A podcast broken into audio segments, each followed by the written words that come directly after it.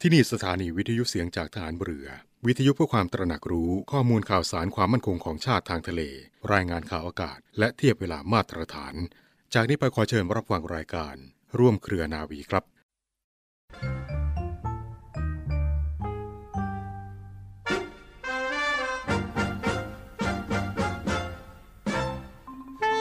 ความจริงใจต่อผู้อื่น เป็นคุณธรรมสำคัญมากสำหรับผู้ที่ต้องการความสำเร็จและความเจริญ เพราะช่วยให้สามารถขจัดปัดเป่าปัญหาได้มากมาย โดยเฉพาะอย่างยิ่ง ปัญหาอันเกิดจากความกินแหนงแคลงใจ และเอารัดเอาเปรียบกัน นอกจากนั้นยังทำให้ได้รับความเชื่อถือไว้วางใจ และความร่วมมือ สนับสนุนจากทุกคนทุกฝ่าย ที่ถือมั่นในเหตุผลและความดี ผู้มีความจริงใจจะทำการสิ่งใด ก็มักสำเร็จได้โดยราบรื่น พระบรมราชวาทของพระบาทสมเด็จพระบรมชนกาธิเบศรมหาภูมิพลอดุลยเดชมหาราช บรมนาถบพิตร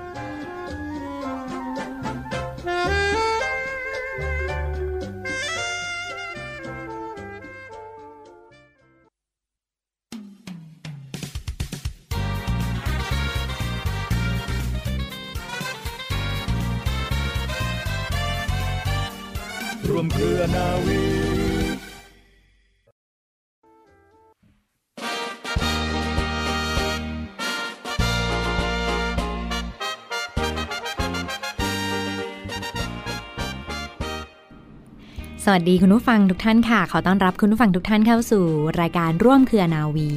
กับเรื่องราวสาระความรู้และข่าวสารที่นำมาฝากคุณผู้ฟังกันเป็นประจำทุกวันนะคะสำหรับเรื่องเล่าชาวเรือในวันนี้นะคะ คุณผู้ฟังมีเรื่องราวประวัติความเป็นมาที่น่าสนใจ ของโครงการฝนหลวงน้ำพระทัยจากในหลวงรัชกาลที่ 9นำมาฝากคุณผู้ฟังเป็นความรู้กันค่ะ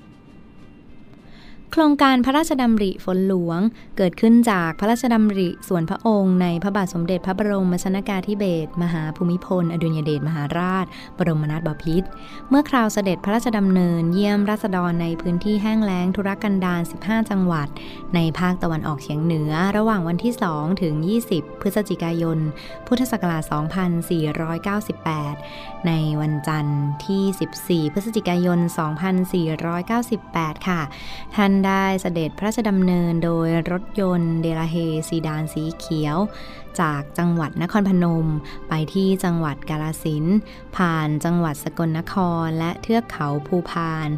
ได้ทรงรับทราบถึงความเดือดร้อนทุกยากของราษฎรและเกษตรกรนะคะ ที่มีการขาดแคลนน้ำอุปโภคบริโภคและการเกษตร เมื่อเสด็จพระราชดำเนินกลับถึงกรุงเทพมหานครค่ะ ทรงพระกรุณาโปรดเกล้าให้หม่อม ราชวงศ์เทพฤทธิ์เทวกุล วิศวกรและนักประดิษฐ์ ควายเหล็กที่มีชื่อเสียงนั้นเข้าเฝ้า แล้วได้พระราชทานแนวความคิดเกี่ยวกับฝนหลวงแก่หม่อมราชวงศ์เทพฤทธิ์เทวกุลค่ะ ทฤษฎีต้นกำเนิดฝนหลวงนะคะ หลักการแรกก็คือให้โปรยสารดูดซับความชื้น หรือเกลือทะเลจากเครื่องบิน เพื่อดูดซับความชื้นในอากาศ แล้วใช้สารเย็นจัดคือน้ำแข็งแห้ง เพื่อใช้ความชื้น ให้กลั่นตัวและรวมตัวกันเป็นเมฆค่ะ ความคิดเริ่มแรกเลยในการดัดแปลงสภาพอากาศเพื่อให้เกิดฝนนะคะ จากพุทธศักราช 2498 เป็นต้นมาตอนนั้นก็ได้ทรงศึกษาค้นคว้าและวิจัยทางเอกสารทั้งในด้านของวิชาการอุตุนิยมวิทยา และการดัดแปลสภาพอากาศมาโดยตลอดค่ะ ซึ่งมีความรอบรู้และเชี่ยวชาญเป็นที่ยอมรับทั้งในและต่างประเทศ จนเมื่อได้ทรงมั่นพระไทยจึงพระราชทานแนวคิดนี้แก่หม่อมราชวงศ์เทพฤทธิ์เทวกุลผู้เชยวชาญในการวิจัยประดิษฐ์ทางด้านเกษตรวิศวกรรม ของกระทรวงเกษตรและสหกรณ์ค่ะ และยังทรงพระกรุณาโปรดเกล้าโปรดกระหม่อมให้หาลู่ทางที่จะทำให้เกิดการทดลองปฏิบัติการในท้องฟ้าให้มีความเป็นไปได้นะคะ โดยการทดลองในท้องฟ้าเป็นครั้งแรกจนถึงปี พุทธศักราช 2512 ค่ะ กระทรวงเกษตรและสหกรณ์ได้จัดตั้งหน่วยบินปราบศัตรูพืชกรมการข้าวขึ้น พร้อมที่จะให้การสนับสนุนในการสนองพระราชประสงค์ หม่อมราชวงศ์เทพฤทธิ์เทวกุลได้นำความขึ้นกับบังคมทูล พระกรุณาทรงทราบว่าพร้อมที่จะดำเนินการตามพระราชประสงค์แล้ว ดังนั้น ในปีเดียวกันนั้นเองค่ะ ได้มีการทรงพระกรุณาโปรดเกล้าให้ทำการทดลองปฏิบัติการจริงในท้องฟ้าเป็นครั้งแรกเมื่อวันที่ 1 ถึง 2 กรกฎาคม 2512 ค่ะ โดยกระทรวงเกษตรและสหกรณ์ในขณะนั้นแต่งตั้งให้หม่อมราชวงศ์เทพฤทธิ์เทวกุล เป็นผู้อำนวยการโครงการและหัวหน้าคณะปฏิบัติการทดลองเป็นคนแรก และเลือกพื้นที่วนอุทยานเขาใหญ่เป็นพื้นที่ทดลองเป็นแห่งแรก โดยทดลองหยอดก้อนน้ำแข็งแห้งขนาดไม่เกิน 1 ลูกบาศนิ้ว เข้าไปในยอดเมฆสูงไม่เกิน 10,000 ฟุต ที่ลอยกระจัดกระจายอยู่เหนือพื้นที่ทดลองในขณะนั้นค่ะทำให้กลุ่มเมฆทดลองเหล่านั้นมีการเปลี่ยนแปลงทางฟิสิกส์ของเมฆอย่างเห็นได้ชัดเจน เกิดการกลั่นรวมตัวกันหนาแน่น และก่อให้เกิด ยอดสูงขึ้นเป็นเมฆฝนขนาดใหญ่ในเวลาอันรวดเร็ว แล้วเคลื่อนตัวตามทิศทางลมพ้นไปจากสายตา ไม่สามารถสังเกตได้เนื่องจากยอดเขาบังแต่จากการติดตามผลโดยการสำรวจทางภาคพื้นดินค่ะ ได้รับรายงานยืนยันว่าเกิดฝนตกลงสู่พื้นที่ทดลองวนะอุทยานเขาใหญ่ในที่สุด นับเป็นนิมิตหมายบ่งชี้ให้เห็นว่าการบังคับเมฆให้เกิดฝนนั้นเป็นสิ่งที่เป็นไปได้ค่ะคุณผู้ฟัง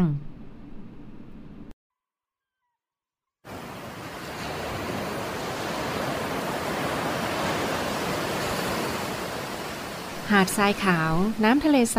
เริ่มต้นได้ด้วยมือเรา ขอเชิญร่วมเป็นส่วนหนึ่งในการดูแลรักษาท้องทะเลไทย ไม่ทิ้งขยะลงแหล่งน้ำชายหาดและท้องทะเล เพื่อลดปัญหาขยะมลพิษ ลดการใช้ถุงพลาสติก ไม่ทำร้ายสัตว์ทะเลหายาก และทำการประมงอย่างถูกวิธี เพื่ออนุรักษ์แนวปะการังอย่างยั่งยืน และท่องเที่ยวแบบวิถีใหม่ ปลอดภัยต่อธรรมชาติ กองทัพเรือสนับสนุนการปกป้องรักษาทรัพยากรธรรมชาติทางทะเลของไทย เพื่อความอุดมสมบูรณ์และยั่งยืนตลอดไป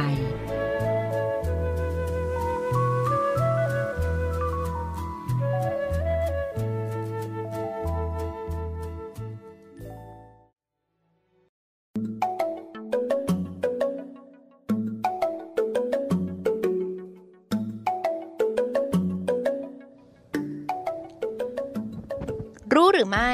ต้นไม้ปลูกในห้องนอนผ่อนคลายดูแลง่ายช่วยฟอกอากาศได้ดีค่ะ ต้นไม้ปลูกในห้องนอนไม่ได้แค่ช่วยฟอกอากาศให้บริสุทธิ์ และทำให้นอนหลับสนิทขึ้นเท่านั้นค่ะ แต่ต้นไม้ที่ปลูกในห้องนอนได้เหล่านี้ยังช่วยลดความเครียดและสารที่ก่อให้เกิดภูมิแพ้อีกด้วยค่ะต้นไม้ในห้องนอนทำได้มากกว่าแค่ประดับชั้นวางของของคุณให้สวยขึ้น เพราะมันยังช่วยเพิ่มอารมณ์ เพิ่มความคิดสร้างสรรค์ ลดระดับความเครียด เพิ่มประสิทธิภาพการทำงาน กรองมลพิษทางอากาศและอีกมากมายค่ะ หลายคนอาจนึกไม่ถึงว่าบางครั้งฉนวน สี และเฟอร์นิเจอร์ในบ้านของเราอาจทำให้อากาศภายในบ้าน และในห้องของเราสกกระปรกไปด้วยสารพิษนะคะ เช่น ฟอร์มาลดีไฮและเบนซีนค่ะ และเพื่อช่วยฟอกอากาศในห้องนอน ควรเลือกต้นไม้ปลูกในห้องนอน แบบไม่มีแดดนะคะ ที่สามารถดูดซับก๊าซที่เป็นอันตรายผ่านใบ และช่วยกรองพร้อมทำความสะอาดอากาศที่เราหายใจทุกวันนั่นเองค่ะสำหรับใครนะคะที่มีปัญหาการนอนหลับไม่สนิท ตื่นมาตอนเช้าก็ยังรู้สึกงัวงเงียเหมือนนอนไม่พอ มาแก้ปัญหาเหล่านี้ด้วยการปลูกต้นไม้ในห้องนอนค่ะ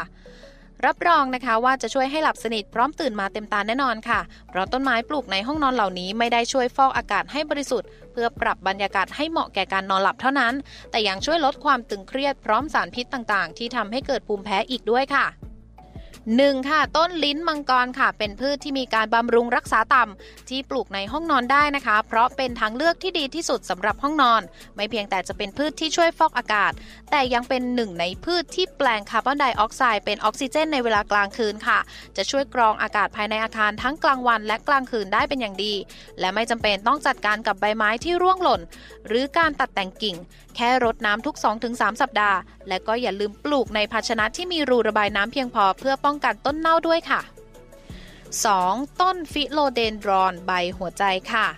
เป็นอีกหนึ่งของต้นไม้ที่ปลูกในห้องนอนได้นอกจากช่วยฟอกอากาศได้ดีแล้ว ใบรูปหัวใจของพืชชนิดนี้ค่ะ ยังมีหลากหลายรูปแบบที่ดึงดูดสายตา ทั้งยังให้ความสวยงามเหมาะเป็นไม้ประดับ ทั้งยังมีประสิทธิภาพเป็นพิเศษในการดูดซับ ฟอร์มาดีไฮอีกด้วยนะคะ แต่อย่างไรก็ตามค่ะ ไม่ควรปลูกไว้ในห้องนอนที่มีเด็ก และควรเก็บให้พ้นมือสัตว์เลี้ยงและก็เด็กด้วยนะคะ เนื่องจากพืชชนิดนี้มีพิษเมื่อกินเข้าไปค่ะ 3. ต้นเศรษฐีเรือนในค่ะ จัดเป็นไม้พุ่มขนาดเล็ก ที่มีอัตราการปล่อยออกซิเจนสูง และยังช่วยกำจัดสารพิษในบ้านอย่างฟอร์มาดีไฮและเบนซีนในอากาศได้ แถมมีอายุหลายปีค่ะ ความสูงเต็มที่ของต้นนะคะ ประมาณ 30เซนติเมตรค่ะ จุดเด่นอยู่ที่ใบรูปหอกแกมรูปไข่ มีทั้งขอบใบแบบเรียบ และเป็นคลื่นห่างๆ ผิวใบเรียบเป็นมันนะคะ แต่มีความหนา มีสีเขียวเข้ม ลายเขียวอ่อนปนเทาบริเวณเส้นใบ เส้นกลางใบนูนชัดค่ะ มีดอก สีขาวนะคะ ออกบริเวณซอกใบ สามารถขายพันธุ์ได้ทั้งการเพาะเมล็ด ตอน กิ่ง ปักชำและแยกหน่อค่ะ 4. ต้นพลูด่างนะคะ ไม้ประดับค่ะที่นอกจากจะมีรูปร่างสวยงาม คล้ายรูปหัวใจแล้ว ยังมีคุณสมบัติที่น่าทึ่งอีกต่างหากนะคะ เพราะช่วยลดฝุ่นในอากาศได้ถึง 94%ค่ะ และก็เชื้อราในอากาศได้ถึง 78%นะคะ นอกจากนี้ค่ะ หากนำพลูด่างมาปลูกไว้ในห้องนอน ก็จะช่วยฟอกอากาศให้บริสุทธิ์ นอนหลับได้อย่างสบายไร้อาการภูมิแพ้ หรือหอบหืดรบกวนนะคะ โดยนำต้นที่สมบูรณ์มาปลูกลงในดินผสมแกลบค่ะ ขุยมะพร้าวนะคะ หรือเศษใบไม้ในอัตราส่วนที่เท่ากัน หากจะปักในแจกันก็แค่ใช้น้ำสะอาด เพียงอย่างเดียวก็พอค่ะ 5. ต้นยางอินเดียนะคะ ถ้าใครนะคะกำลังมองหาต้นอะไรที่ปลูกในห้องนอน และมีการบำรุงรักษาต่ำแนะนำเลยค่ะ ด้วยใบไม้สีเขียวที่โดดเด่นนะคะ เป็นเครื่องกำจัดสารพิษ และเครื่องฟอกอากาศที่ทรงพลังเลยค่ะ ใบไม้นะคะที่อุดมสมบูรณ์ของพืชชนิดนี้ค่ะ สามารถดูดซับสารปนเปื้อนจำนวนมากทำให้ทำความสะอาดอากาศภายในอาคาร และในห้องนอนของเราได้อย่างดีเยี่ยม ช่วยปรับปรุงคุณภาพอากาศภายในห้องนอนให้ดีได้นะคะ ต้นยางอินเดียค่ะเป็นไม้ม้ยืนต้นที่มีใบเขียวตลอดปี นิยมใช้เป็นไม้ประดับภายในอาคาร สามารถเติบโตในสภาพที่แสงน้อยได้ ทั้งยังปลูกง่าย และก็ทนทานค่ะ 6. ต้นเดหลีค่ะ เหมาะอย่างยิ่งนะคะสำหรับใช้ปลูกในบ้านและในห้องนอนค่ะเพราะเป็นที่รู้กันดีนะคะว่าสามารถฟอกอากาศของฟอร์มาลดีไฮด์เบนซีนอะซิโตน แอลกอฮอล์และไตรคลอโรเอทิลีนได้ค่ะ และพืชชนิดนี้นะคะมีพิษค่ะ ดังนั้นค่ะควรวางไว้ในที่ที่เด็กและสัตว์เลี้ยงเอื้อมไม่ถึงนะคะ และควรปลูกในดินชื้นและวางไว้ในพื้นที่ที่มีแสงแดดส่องถึงปานกลางถึงสว่างค่ะ หากห้องนอนของคุณนะคะ มีหน้าต่างถ้าวางไว้ในบริเวณใกล้เคียงก็จะเพิ่มการออกดอก และจะคงอยู่ได้นานหลายสัปดาห์อีกด้วยค่ะ สำหรับต้นไม้ที่ปลูกในห้องนอนที่ดีที่สุดสำหรับทุกคนนะคะ ก็จะขึ้นอยู่กับสิ่งที่เรากำลังมองหาในต้นไม้ค่ะ หากคุณกำลังมองหาต้นไม้ที่กรองอากาศในร่มได้แม้ในเวลากลางคืน ให้เลือกเป็นต้นลิ้นมังกร หรือต้นว่านหางจระเข้เอาไว้ในห้องนอน แต่หากคุณกำลังมองหาพืชที่กำจัดกลิ่น และฟอกอากาศให้เลือกเป็นต้นพลูด่าง ก่อนจะเลือกว่าต้นอะไรปลูกในห้องนอนได้ ให้ลองเปรียบเทียบประโยชน์ต่อสุขภาพ และเคล็ดลับการดูแลของแต่ละชนิดค่ะ เพื่อเลือกต้นไม้ในห้องนอนที่เหมาะกับคุณที่สุดนั่นเองค่ะ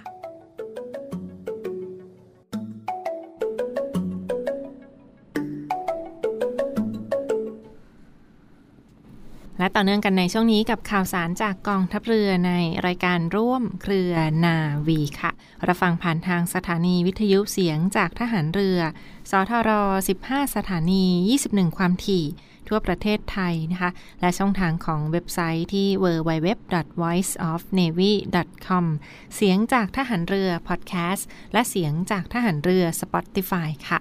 แอปพลิเคชันเสียงจากทหารเรือก็สามารถดาวน์โหลดมา ใช้ในโทรศัพท์มือถือ ได้เช่นเดียวกันฟังคะแอปพลิเคชันเสียงจากทหารเรือนั้นสามารถดาวน์โหลดมาใช้ได้ ฟรีไม่เสียค่าใช้จ่ายใด ๆ ค่ะ แล้วก็ยังสามารถฟังวิทยุได้หลากหลายคลื่นนะทั่วประเทศไทยไม่ว่าจะเป็นพื้นที่ภาคเหนือ ภาคกลาง ภาคตะวันออกนะคะแล้วก็พื้นที่ภาคใต้ ซึ่งครอบคลุมกว่า 21 ความถี่ ทั่วประเทศไทยค่ะฝากดาวน์โหลดมา ใช้ในโทรศัพท์มือถือกันในช่วงนี้นะคะมีแอปพลิเคชันเสียงจากทหารเรือค่ะ ที่กิจกรรมดีๆ มาประชาสัมพันธ์กันอย่างต่อเนื่องฟังคะต่อเนื่องกันที่อีกหนึ่งข่าวสารกิจกรรมมาประชาสัมพันธ์กันค่ะไปในส่วนของโรงเรียนดุริยางทหารเรือนะคะโรงเรียนดุริยางทหารเรือกองดุริยางทหารเรือฐานทัพเรือกรุงเทพ ช่วงนี้ค่ะกำลังจะกำหนดเปิดรับสมัคร สอบบุคคลพลเรือน เข้ามาเป็นนักเรียนดุริยางค์ฐานเรือ สังกัดกองเรียนฐานเรือ ฐานทัพเรือกรุงเทพนะคะเรียนฟรีจบแล้วมีงานทำมีเงินเดือน น้องๆท่านใดที่มีความถนัดทางด้านเล่นดนตรีนะทั้งดนตรีไทย ดนตรีสากลหรือว่าร้องเพลง ถ้าสนใจจะมาเป็นส่วนหนึ่งกับกองทัพเรือค่ะสมัครเข้ามาได้เช่นเดียวกัน ซึ่งเขาจะกำหนดเปิดรับสมัคร น้องๆ เยาวชนนะมาศึกษาต่อในโรงเรียนดุยางกองดุยางฐานเรือฐานทัพเรือกรุงเทพประจำปี 2565 จะเปิดรับสมัครในเดือนมกราคมนี้ฟังคะ ตลอดทั้งเดือนมกราคม 1 มกราคมถึง 31 มกราคม 2565 ค่ะกำหนดเปิดรับสมัครนักเรียนดุริยางฐานเรือประจำปี 2565 ซึ่งก็ต้องเป็นน้องๆที่มีความถนัด ทางด้านการเล่นดนตรีนะดนตรีไทย ดนตรีสากล หรือว่าการขับร้องบทเพลงทั้งเพลงไทยเพลงสากลค่ะ ก็ลองสมัครสอบเข้ามาได้ เพื่อสังกัดมาเป็นทหารของกองทัพเรือนะเมื่อเรียนจบแล้วก็มีงานทำและได้เป็นทหารประจำการ ในส่วนของกองดุริยางฐานเรือฐานทัพเรือกรุงเทพค่ะ เปิดรับสมัครตั้งแต่ 1 ถึง 31 มกราคมนี้นะคะ1ถึง31 มกราคม 2565 หลังปีใหม่ค่ะเตรียมคลิกเข้าไปดูรายละเอียดกันได้เลยนะที่เว็บไซต์ของกองดุริยางทหารเรือฐานทัพเรือกรุงเทพนะที่เว็บไซต์ www.rtnsm.com เน้นย้ำค่ะ www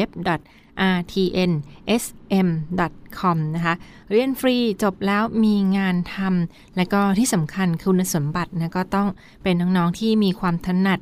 มีความสามารถทางด้านดนตรี และต้องการจะเป็น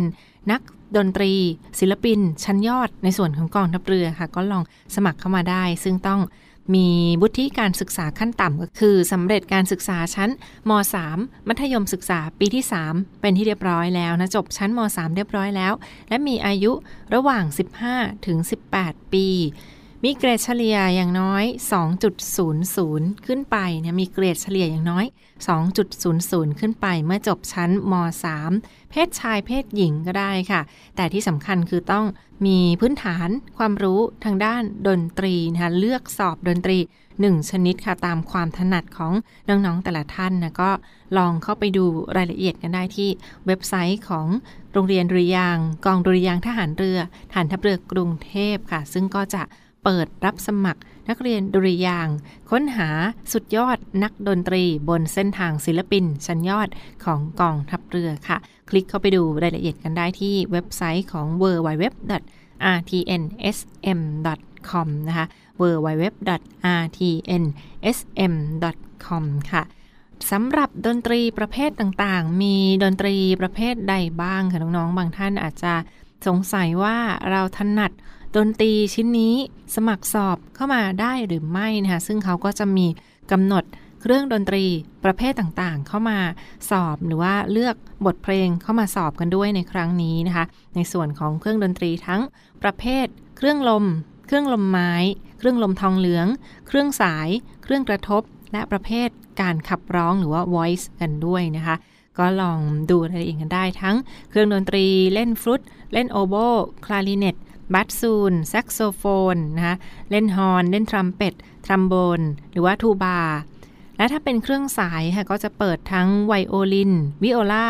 เชลโลนะคะและในส่วนของเครื่องดีดก็มีเปียโน ดรัม กลองนะคะแล้วก็มีไซโลโฟนอีกด้วยค่ะ รวมทั้งประเภทขับร้องหรือว่า voice นะคะทั้งเพศชายเพศหญิง เครื่องดนตรีทั้งชนิดต่างๆ เหล่านี้นะเลือกมา 1 ชิ้น แล้วก็ดูรายละเอียดบทเพลงที่จะมาใช้สอบกันได้ในครั้งนี้นะคะตรวจสอบเอกสารและกำหนดการแก้ไขเอกสารในห้วงเดือน มกราคมถึงเดือนกุมภาพันธ์ 2565 ค่ะ สนใจสามารถเข้าไปดูรายละเอียดกันได้ค่ะ เรียนฟรีไม่เสียค่าเทอม ทั้ง 3 ปีต่อเนื่องนะ มีเบี้ยเลี้ยง มีเงินเดือนให้ด้วย ตามที่ทางราชการกำหนด แล้วก็ที่พักฟรี อาหารฟรี จบแล้วได้วุฒิปวช และได้เลื่อนยศเป็นจ่าตรี และเข้ารับราชการในส่วนของกองทัพเรือค่ะ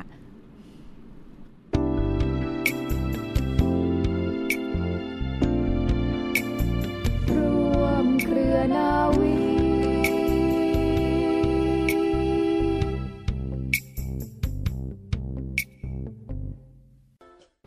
คุณมากลับเข้าสู่ช่วงนี้ของร่วมเครือนาวีกันอีกครั้งหนึ่งนะเรื่องราวในส่วนของเพลงของพ่อ พรของพ่อ ช่วงท้ายของทางรายการในวันนี้ค่ะ ขอหยิบยกเอา บทเพลงพระราชนิพนธ์ของพระบาทสมเด็จพระบรมชนากาธิเบศรมหาภูมิพล อดุลยเดชมหาราช บรมนาถบพิตรในหลวงรัชกาลที่ 9 อีกหนึ่งบทเพลงที่เรียกว่านำมาฝากกันอย่างต่อเนื่องนะคะ กว่า 48 บทเพลง วันนี้ขอหยิบยกเอาบทเพลงที่มีชื่อว่า เกาะในฝันคุณฟังคะ เพลงเกาะในฝันเป็นหนึ่งในบทเพลงพระราชนิพนธ์ของพระบาทสมเด็จพระบรมชนากาธิเบศรมหาภูมิพล อดุลยเดชมหาราช บรมนาถบพิตรในหลวงรัชกาลที่ 9 เพลงเกาะในฝันเพลงพระราชนิพนธ์ลำดับที่ 40 ทรงพระราชนิพนธ์ทำนองและคำร้องภาษาอังกฤษพร้อมกัน ในปี 2508จากนั้นทรงพระกรุณาโปรดเกล้าโปรดกระหม่อม ให้ท่านผู้หญิงมณีรัตน์บุญนาค และหม่อมหลวงประพันธ์ สนิทวงศ์ประพันธ์คำร้องภาษาไทยถวาย นี่คืออีกหนึ่งบทเพลงเกาะในฝันที่รับฟังแล้วไพเราะจับใจคุณฟังคะ เพลงพระราชนิพนธ์ลำดับที่ 40 ของพระบาทสมเด็จพระเจ้าอยู่หัวรัชกาลที่ 9 ขอเชิญฟังค่ะฉั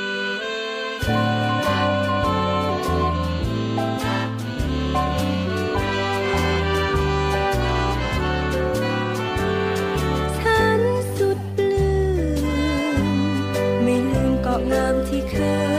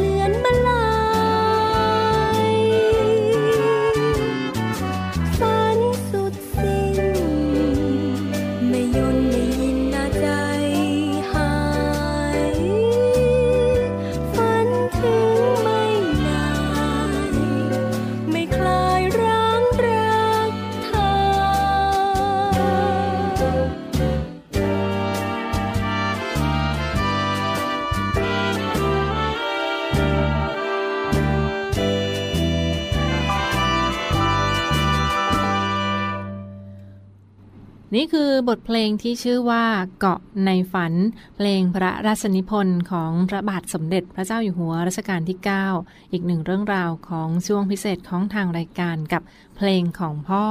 พรของพ่อที่มาฝากทุกท่านกันในช่วงนี้นะคะเรียกได้ว่ารับฟังกันอย่างต่อเนื่องกว่า 48 บทเพลงที่เราจะหมุนเวียนมาบอกเล่าคำกล่าวประวัติที่สำคัญความเป็นมาเพื่อน้อมรำลึกในพระมหากรุณาธิคุณของพระองค์ท่าน